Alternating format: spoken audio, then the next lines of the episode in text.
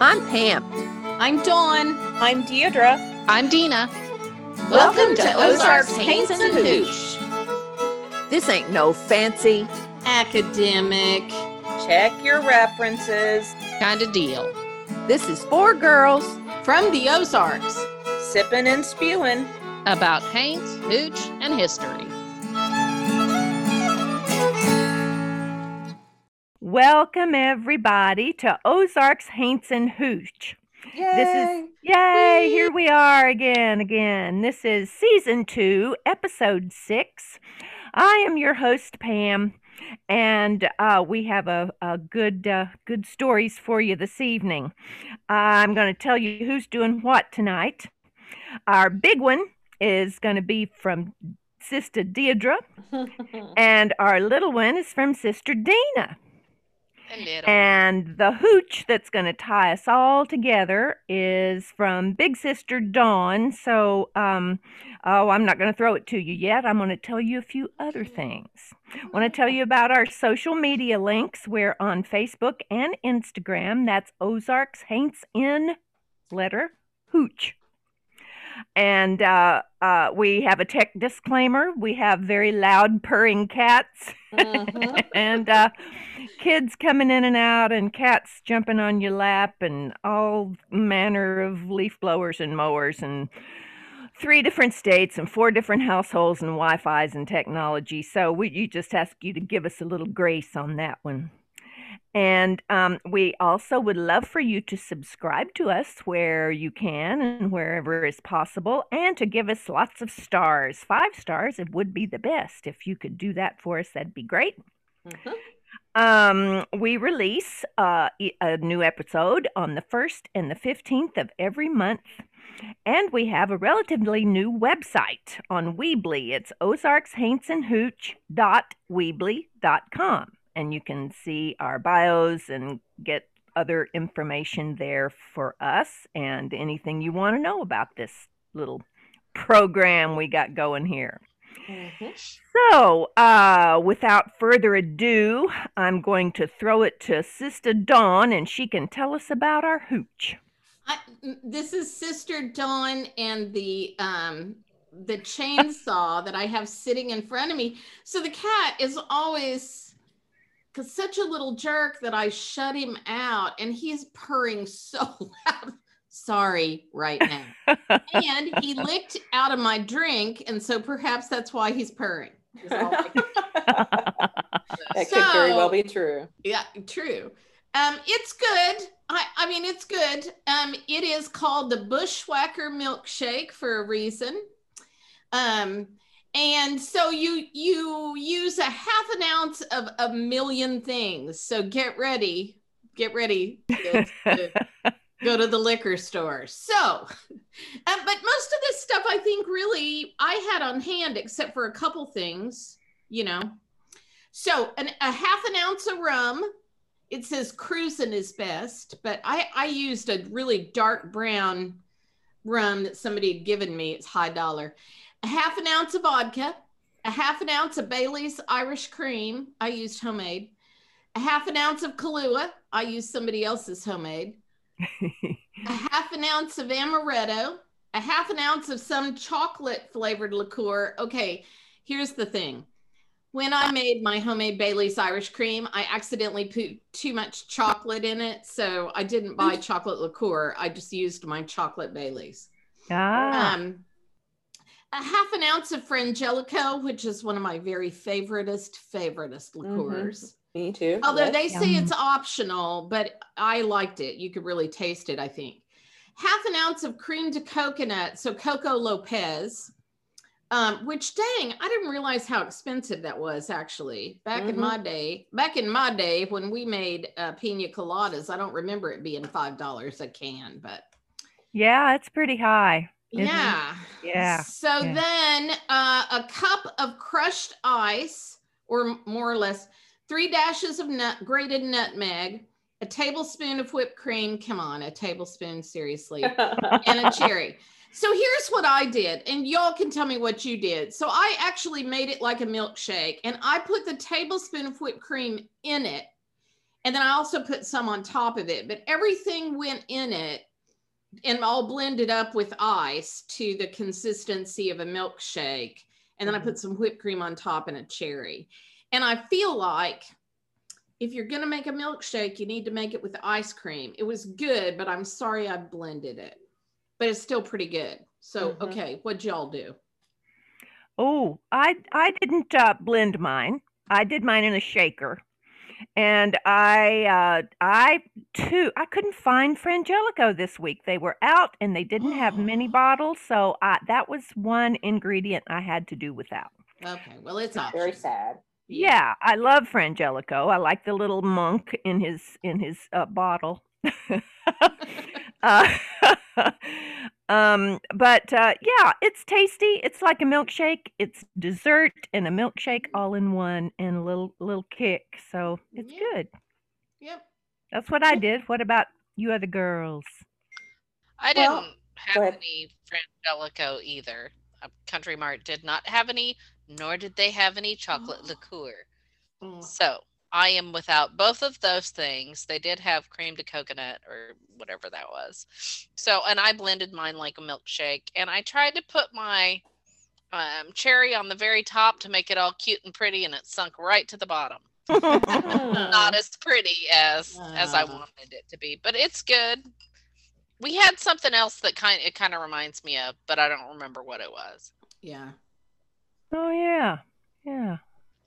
And Deidre's Deidre's not Yeah. at her house. So I am not. I am out traveling, and so uh, we made do with what we could find. And honestly, my my uh, live-in bartender made it for me, so um, I'm not exactly sure what we didn't have or did have. We didn't. I we used crushed ice because there's not a blender here where we're staying. Um, but it it's it's I I anticipated it being a lot a lot stronger than it is, and um, it's it's not bad. It's really good. Mm-hmm. Yeah. and a lot sweeter. I thought it would be sweeter. Mm-hmm. So one time at Burning Man, I hung out with a bunch of Canadians, and one of the things they drink, I'm sorry, I'm going off on a tangent.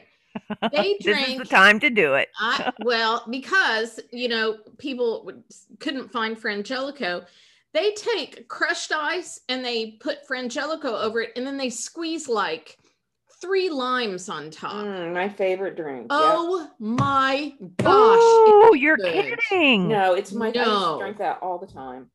It's Oh, amazing. that sounds delicious. I might have to Mhm. try that. So if we Yeah. ever have a Canadian ghost or somebody that came to the Ozarks, maybe we'll make that. We'll call it the Canadian. That that's a that's quite a segue from Canada to the Ozarks. Come on. Yeah, right. yeah. Anyway, there you go. That's it. Called the Bushwhacker milkshake. The bushwhacker. I like it. I like Mhm. it.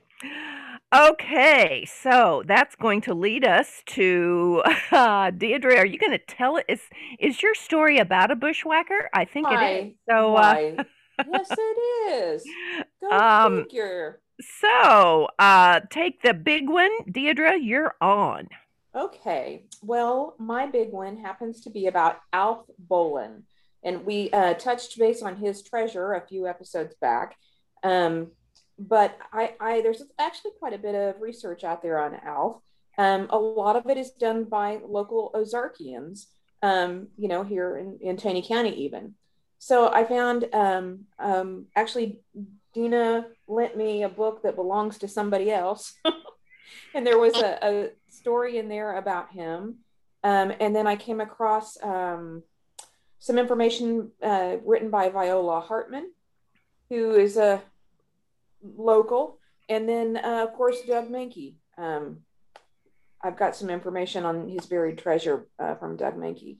And then, excuse me, this um, particular story, I'm going to probably, Viola's was a great story.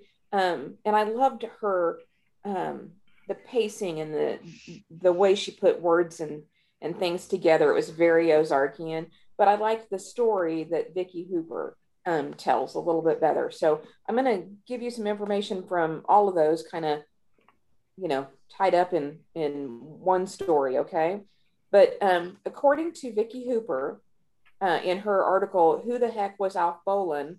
Forsyth remembers an outlaw.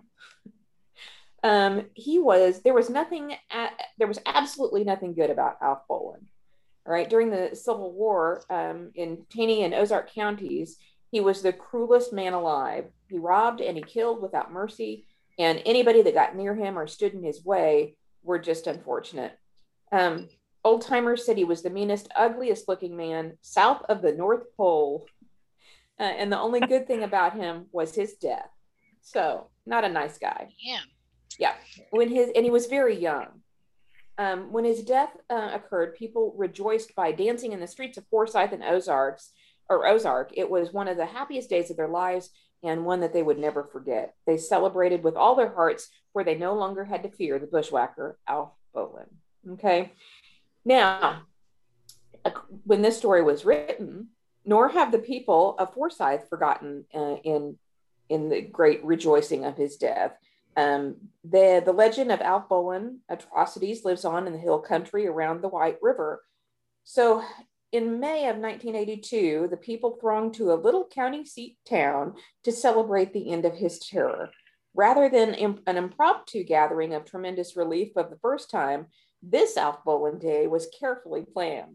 In addition to the square dancing in the streets, there was country music, groups all day. Oh, there's not a comma there. There was country music groups all day, a chicken and dumpling dinner, cakewalks, and at the end of the day, a wedding. Where Alf Bolin spelled death and destruction of normal life, the modern celebration of Alf Bolin's death was to emphasize a beginning with a wedding in the streets. Who the heck was Alf Bolin? These words were printed on buttons and signs around the square. For people who did not know the legend and history of Alf Bolin, there were people and literature ready to explain. Doug Mahnkey had collected most of the stories about him. So um, they're referencing, I can't remember if it goes on to talk about um, the Forsyth event, but yes, I was privileged and honored, not really, to carry the coffin of Alf Bolin in 1982 and I have um, pictures. I have pictures. I know. Can we put those on the website, please? Yes. oh, Yeah. God, I with, have pictures. with a blackout blur around my face would be great, please. We'll put a uh. we'll put a like text over the top that says this is not Deidre. Big arrow. Does like it. Yeah. Okay. Thank you very much. So Alf Bolin was born near Spokane, Missouri, in Christian County, and no one would ever have guessed he would one day be the most notorious bushwhacker of all times. Not much is known about him, but he seemed to be an average boy trying to make the best of what he had initially. Okay. It was believed that he and his sister were orphans uh, and later and lived at Old Man Blue's place. Um, the Blues saw that he got plenty of food and um, brought him up as they did their own. Although in Viola Hartman's story, she says the guy's name was Calvin Cloud. Um, the father uh, was bushwhacked evidently in front of him, and the mother was a slattern. Is that the right word? Um, which means she was dirty and unkempt. Yeah. And uh, yeah, she uh, she ran off with a traveling salesman and left uh, Alf and his sister in the back of no. Well, it depends on where you see it. One uh, one story says they he, they were left in the back of a wagon. Another story says they were left in a cabin to fend for themselves. So Oh. sadness there. But then the Yeah. blues end up take or the blues or Calvin Cloud, depending on on which story you go by, uh, took Alf in. Okay, he was a good student in school, and tales have said that it was this he was the spelling champion. Um, he was a good woodsman and skillful hunter, and all this pointed to a normal life. But being from the border regions of a border state, he was soon to be one of the many victims of the Civil War. During the early period of the conflict, uh, a Union shoulder soldier, not shoulder, maybe have another Huh, a Union soldier shot from ambush at Alf. This incident just may have started his wild career of vengeance and murder, for his victims were often relatives of Union soldiers. Oh, I sort of said it okay that time. All searched for other men like himself who could be, uh, sorry, Alf searched for other men like himself who could be some use for his revenge. he became the leader of a gang of about 20 men, and it never got more than 20 in the history that I found. It, um, I mean, they kind of came and went sometimes at Alf's hand, and um, anyway, he just never wanted more than 20 men. And again, he was very young, and I'll um, get to that here in a second.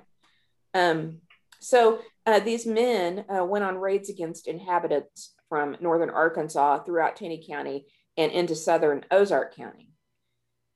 Uh, unfortunately, uh, the Civil War in Missouri called more misery than in most states because about half of the Missourians were Union sympathizers and half had Southern inclinations. Well, this led to many problems, and men had to pick up which side they would support, causing brothers to fight against each other.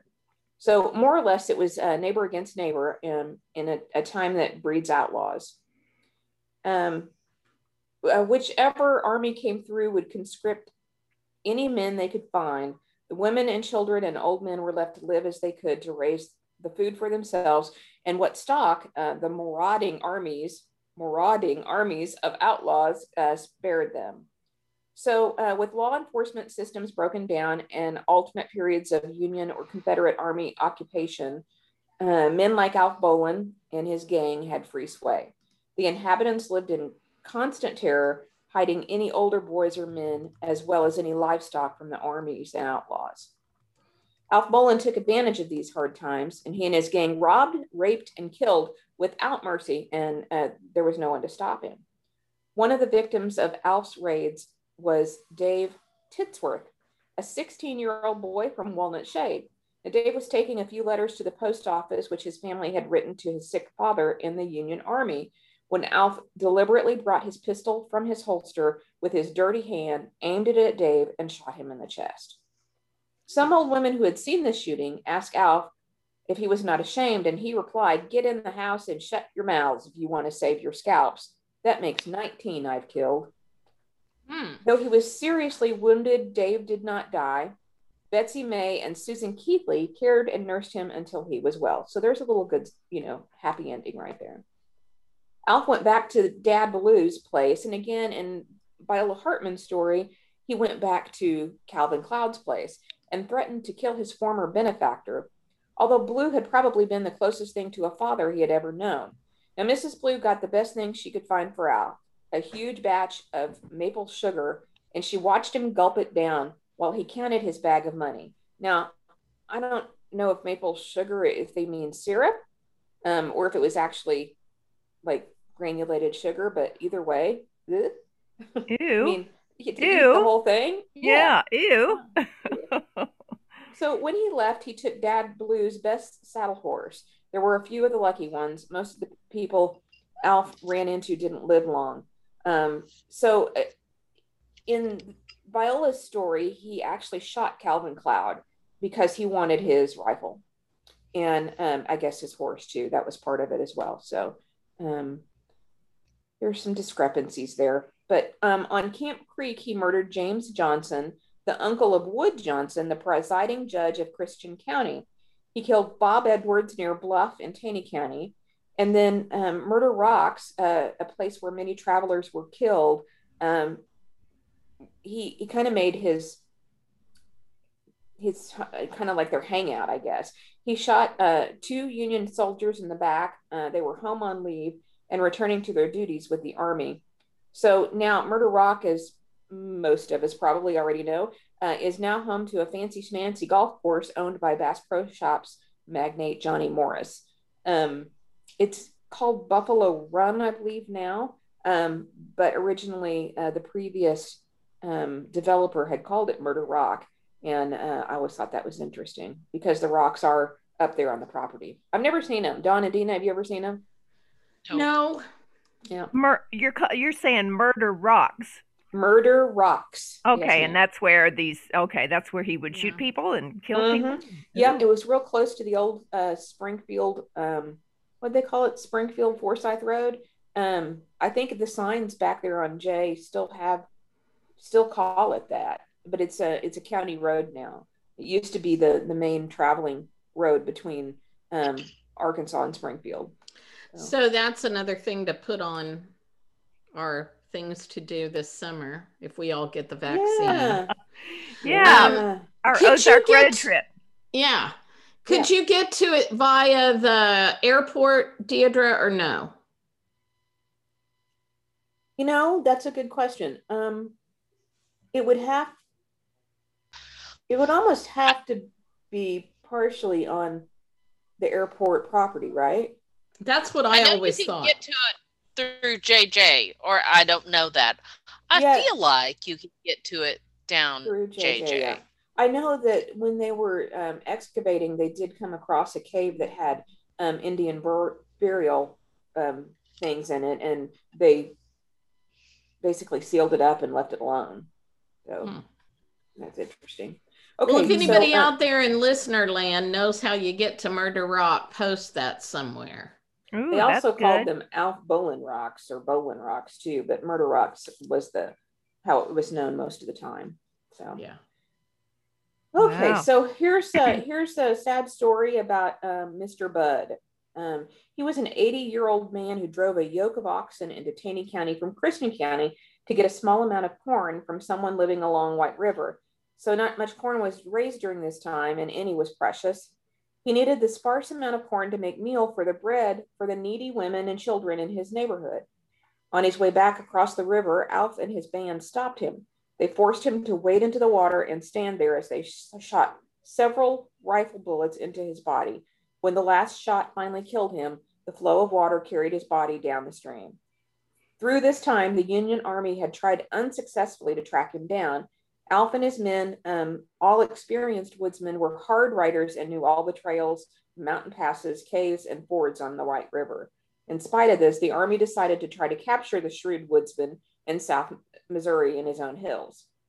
So um, this story is pretty similar to what is in Viola's story in her book. Um, to help them with their plan, the Army got a smart lady. Her name was Mrs. Foster. She was the wife of a Southern officer who was being held prisoner in Springfield, Missouri, and was in danger of execution. Though her husband wore gray, Mrs. Foster was a Union sympathizer, and she lived near the Arkansas line where Alf and his gang camped at the time. Alf had gone to her house many times for his meals while her husband was gone. Oh, well, her Hmm. husband was gone. Hmm. Huh. So, in exchange for the freedom of her husband, she decided to help. Because of his coolness and bravery, the Union officers also got the help of Zach Thomas, a native of Missouri who had enlisted in the Union Army in Iowa. Thomas made his way unarmed and slowly to Mrs. Foster's house, disguised as a very sick and weak Southern soldier who had been captured but had escaped and was trying to make his way back home. So he did that just in case Alf was watching him. He stayed upstairs at Mrs. Foster's house for many days, pretending to be sick.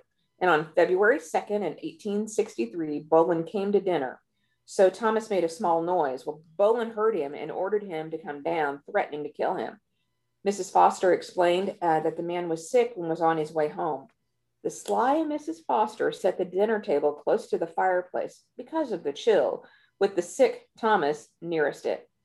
By the fireplace, she had placed a coulter, which is a long, sharp steel blade used on a plow.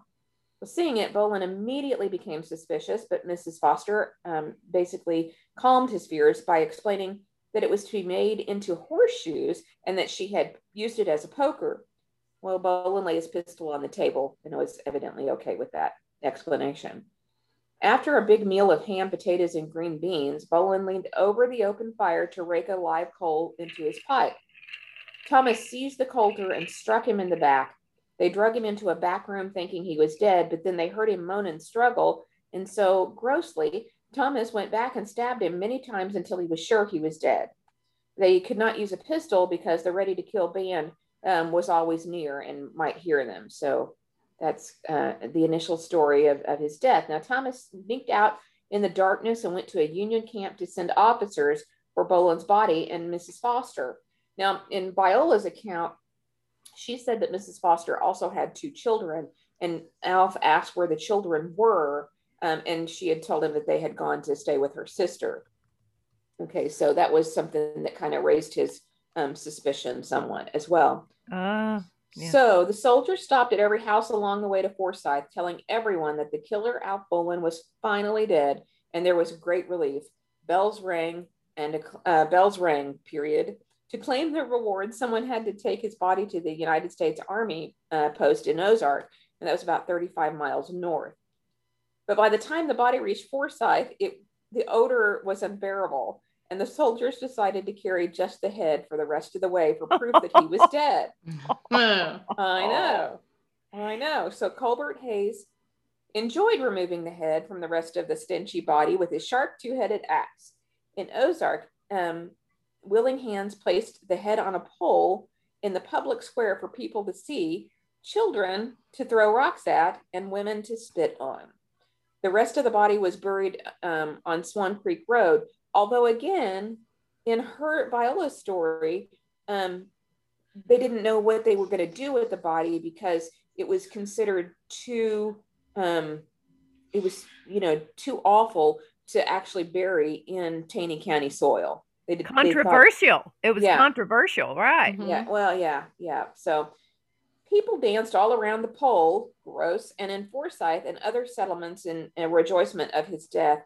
They no longer had to fear him, um, and those whose husbands were away at war no longer feared to sleep at night. Old men could walk along the trails once again and without jumping at every noise um, or fearing an ambush. Even though the war was not over yet, the families uh, in the sparsely settled hills and areas along the Arkansas border of Missouri could resume normal activities without the continual dread of the Boland gang. So the merriment continued long into the night, a rejoicing of great relief from years of constant fear, and with the hopes that the war soon would be over. Some 119 years later, on May 15th, 1982, the celebration of Alf Boland's death was resumed in Forsyth. Now, in the peaceful, pretty little town on the banks of the dammed up White River, which is now Bull Shoals Lake, the citizens, remembering the time of terror, celebrated it, its end once again. Although how they remembered the time of terror, I'm not exactly sure. This time it was all pleasant and enjoyable. In the midst of the fun of dressing in costume, the music, the food, and many activities, this celebration, as um, as did the first celebration, had a serious purpose. And pulling everything together was the wedding of Holly Renee's son and Johnny Lee Chambers in a beautiful ceremony on the streets of Forsyth. And I don't remember that. I just remember the the you know parade and carrying the coffin down the street. Oh. I know Johnny Lee Chambers. That name sounds really familiar to me. Mhm. There's pictures of it on this uh on the website where I got this story, um, and pictures of some of the Forsyth stuff happening. But sadly, no pictures of the Oh. infamous uh you know group of people carrying the uh, coffin. I have one. Yeah. I have one in this book called the Ozark Photo Album, and I will make sure Yay, that it gets on the. Yeah, that's very helpful, Dina. Thank you. When's your birthday? Uh, hmm. Anyway.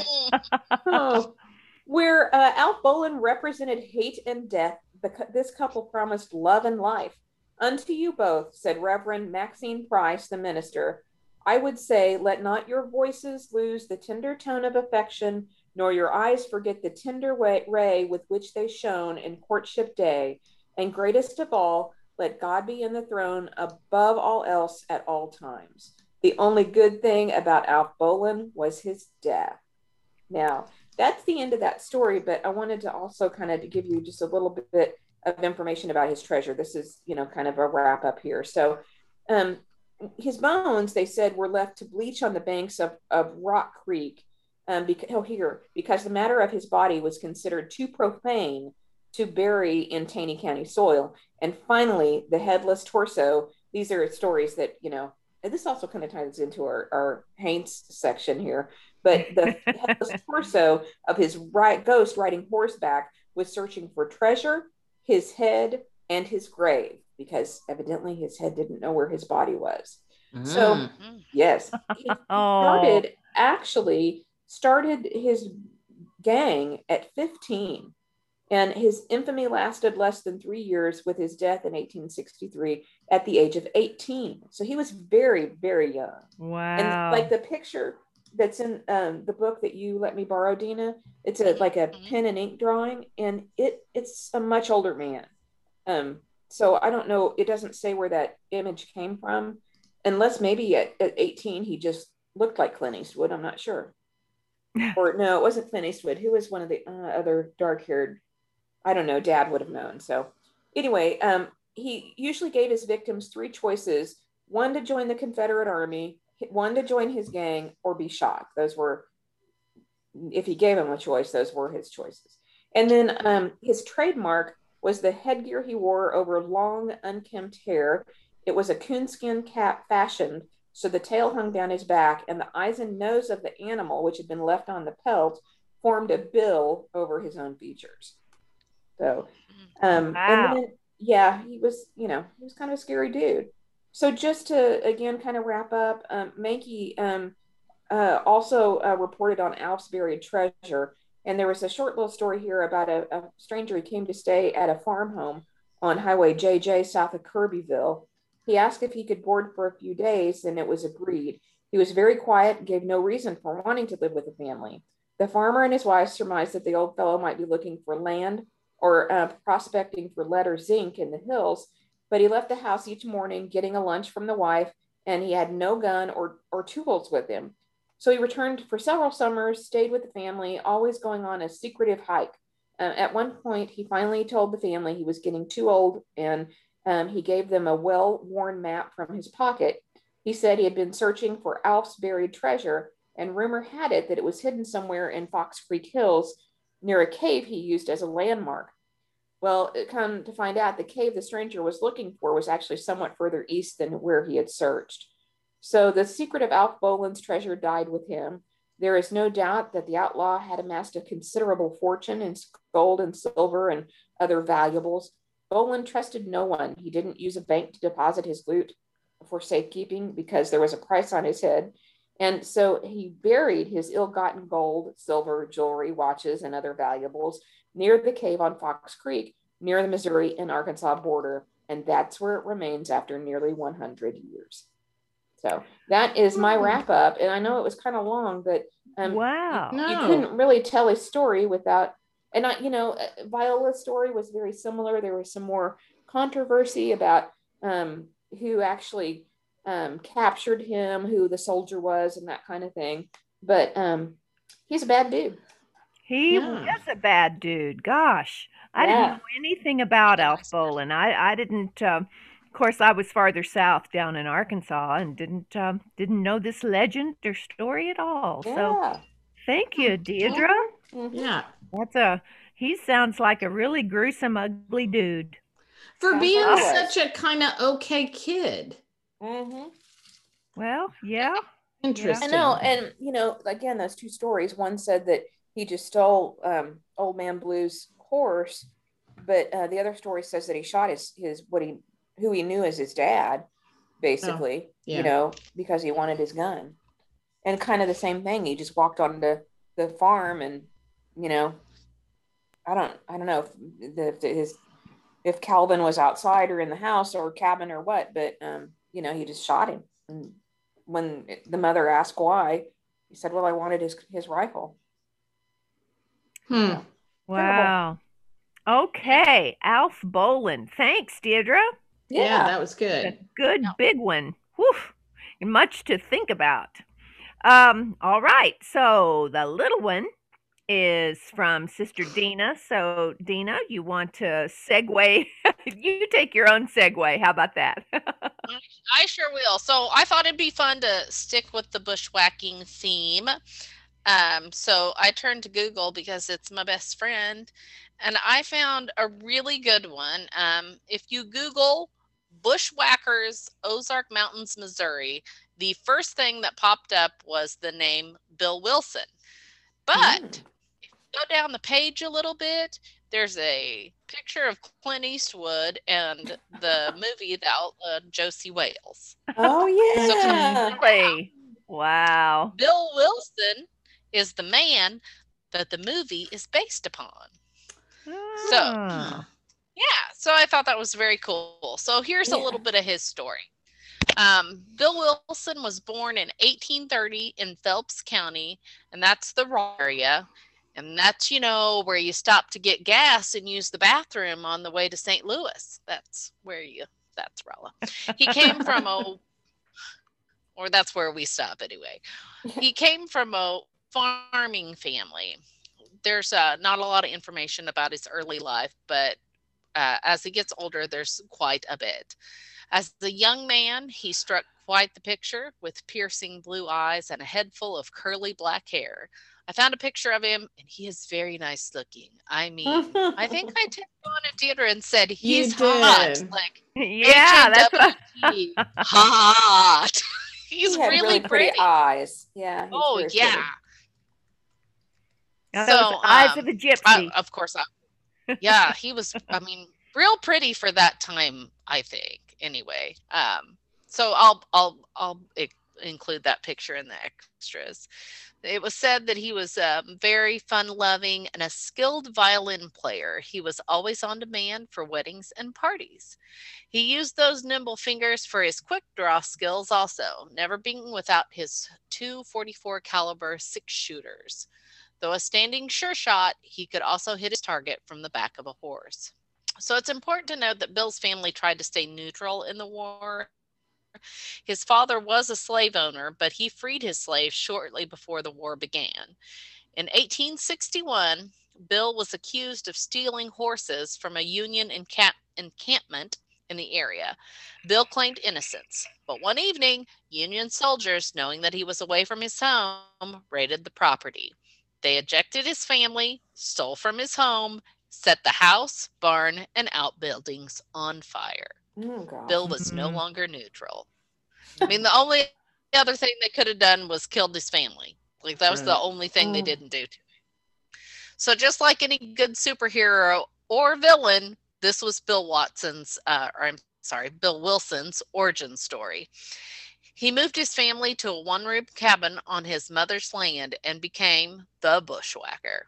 That's in the bushwhacker. the bushwhacker. he was called the great bushwhacker. Like he was the so in Deidre's story, I noticed that that came with some negative um what connotations. Connotation. It was yeah. negative. Yeah. In um Bill's on Bill's side though, I mean he was like the Robin Hood of the Ozarks. Like they people loved him and he didn't attack like pioneers or his neighbors. He was after the Union soldiers that you know went after It's like a vi- vigilante justice, right? Mhm. Vigilante. Yeah, yeah. He was like I said, he was well liked. He, even when he was uh the turned into the bushwhacker, he was he was still well liked. Um it was said that he claimed to never be alone. He always had his three best friends with him, his two six shooters and his horse. Bill was dangerous with those guns. And whether alone or whackers, the bodies started to pile up. The following accounts that I'm going to tell you are from an article called um, Josey Wales, aka Bushwhacker Bill Wilson, by Ronnie. I'm going to go with Atnip, and it's from an article in the North Texas News from August 9th, 2011. And there's several stories. Um, they all kind of told the same one, but I just picked this gentleman's because he he did a good job. So here we go. Bushwhacker Bill found out from a neighbor, Mary A. Arthur, that four Union soldiers had been by her place looking for him. He knew that they had to come back the same route to get to their headquarters at Rolla, Missouri. He hid and watched the trail. When they approached, he stepped onto the road, stopped them, drew both revolvers, and killed all four of them. This surprise this surprise was their shock and his edge. After Mrs. Arthur identified the stored soldiers, Bill removed them from her property and led away four government horses. On another occasion, Bill rode his horse from a main trail to the Little Piney River and back several times. He then rode upstream, crossed the river, came back down, and rode back and forth to the river across from his original tracks. This made it look like a crossing. There was quicksand between the two trails. He Oh, got several soldiers after him on the road, took the trail, and then left it, tricking the soldiers into riding into the quicksand. Many soldiers and horses were found that day, which I was like, oh, horses. oh, I don't care about the people. I know. Horses. Give me a sad story about they're a horse or a dog, man. Yeah, Oh, Yeah, oh, like No, not the animals. At a Union soldiers' reunion several years after the war, a favorite story was that of three soldiers trying to trap Bill. Due to his love for turkey hunting, they slipped as close to the bushwhackers' camp as they dared and started making turkey sounds. Bill caught on and slipped uphill in order to change locations. And he started calling. Thinking it was a turkey answering them, the soldiers were drawn, drawn in. Soon all the soldiers dreaded going after Mr. Wilson. Bushwhacker Jim Dean and his father were killed by soldiers. Hearing of this, Bill immediately set up in a rock shed next to the road close to the Dean home. He shaved his long beard to change his appearance. When the soldiers arrived, they asked him if he had seen Bill Wilson. The bushwhacker said, You're looking at him. Oh, Uh, Ooh, you're looking at it. scary. You're looking at him. All five pulled their revolvers, and Bill killed the other four. Miss Dean identified them, and Bill removed them from her property, leading the way for government horses. Many soldiers and bounty hunters would come looking for Bill. It's said that Wild Bill Hickok was one, but none could catch him. So, if you're wondering what he did with all those Union soldiers, because I was like, well, what's this in? I mean, besides just getting revenge, what's he getting out of this?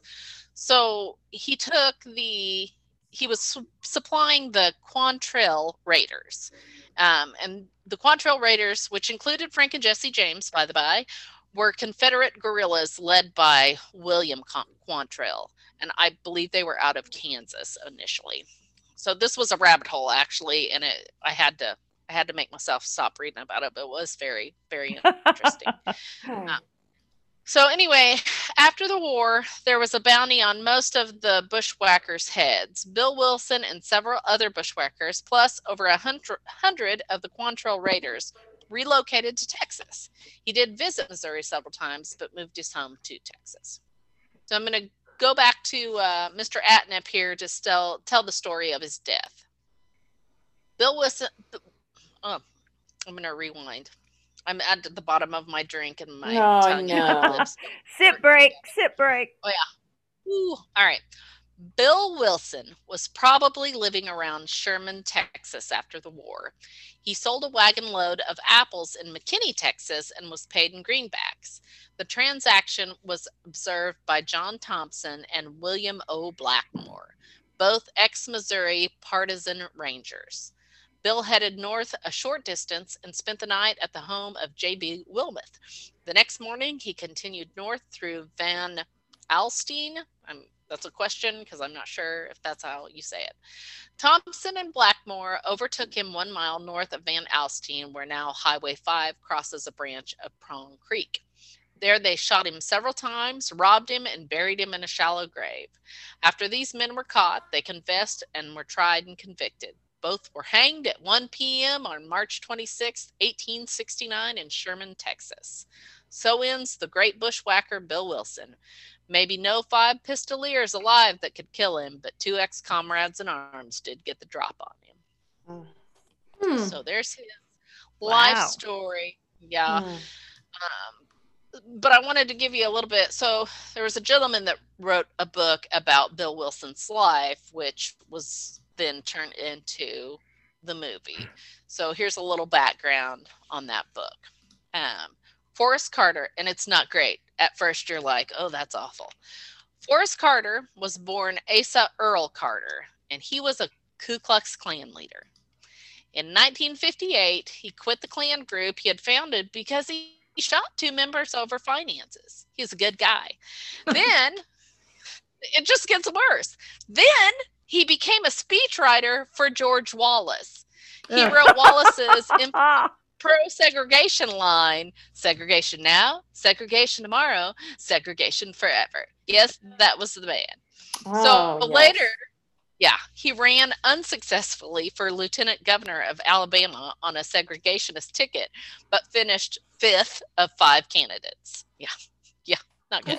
Oh, So after dissolution of his political dreams, um, Mr. Carter receded into the background, changed his name, and moved to Texas, and then started um, writing under an alias posed as the Cherokee writer Forrest Carter. In 1972, he wrote The Rebel Outlaw Josey Wales, and he sent the book to Clint Eastwood's office as an unsolicited submission.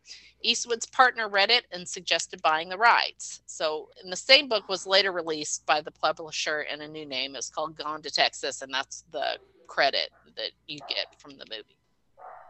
But I Oh. will say, neither Clint Eastwood or his partner knew the the author's real identity or the awful, awful history of the man, and they wouldn't for some years. Wow. You know, I've never seen that movie. I've never Oh. seen the Outlaw What? Yeah, that's No. terrible. Oh, Pam. My dad would be so mad at you. He would. yes, he would. Very disappointed. yes. No, Oh, never saw it. Yeah. So I'm gonna wrap up. Um, I'll, I'll wrap up this way, and it's another excerpt from Mr. Atneff's article, which I will give him. I'll put in the extras. There's another article too, um, from something about the frontier. I can't remember now, but I'll put those both in the extras file. Okay. Um, so here, here we go. While the movie Josey Wales had minor historical inaccuracies, it had many parallels to the life of the bushwhacker Bill Wilson. The one big surprise came towards the end of the movie when Jim Crow told the two police officers who were on the Great Outlaw Roundup that Josey's name was Mr. Wilson because it was about Bill Wilson. I love. Oh. And that is a little bit of the story of Bill Wis- Wilson, the great bushwhacker. Oh, Okay. Well, Yeah. huzzah, huzzah. A- Applause all around. I mean, Yay. yeah. Both For, good. for the stories, not for the guys, but No, no, Yeah. no. For Yeah. the for the Yeah. presentation of our Thank you. stories Yes, tonight. thank you very no, much. thanks. I just thought Yeah. it was very interesting. I had no idea. Like, if I wouldn't have Googled that, I would have had no idea that he was from here or that it wasn't just a fictional movie, you know? So, yeah. yeah, I, Yeah, I didn't know. I had no clue either. Mm-mm. I had no no idea. Now that I know that it's based on somebody real, I will look at it. Gosh, I'm Yeah. sure it's on Prime someplace. I can get it on some oh, somewhere. some there. screen somewhere. Yeah. At the library. Because it's Yeah, old that's- enough, oh, yeah. Oh yeah, sure. Yeah, I got my account at the library. Very good, very good.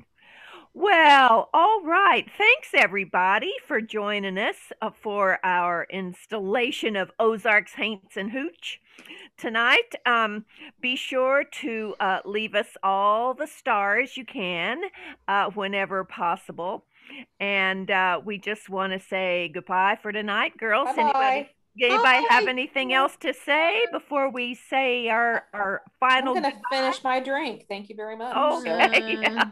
You've been talking so much. Now, I- now you can finish your drink. yes, I can. Yeah. All right. Well, thank you so much for joining us. Goodbye. And remember, If you liked it, Tell all your friends. and if you didn't, Keep your big mouth shut.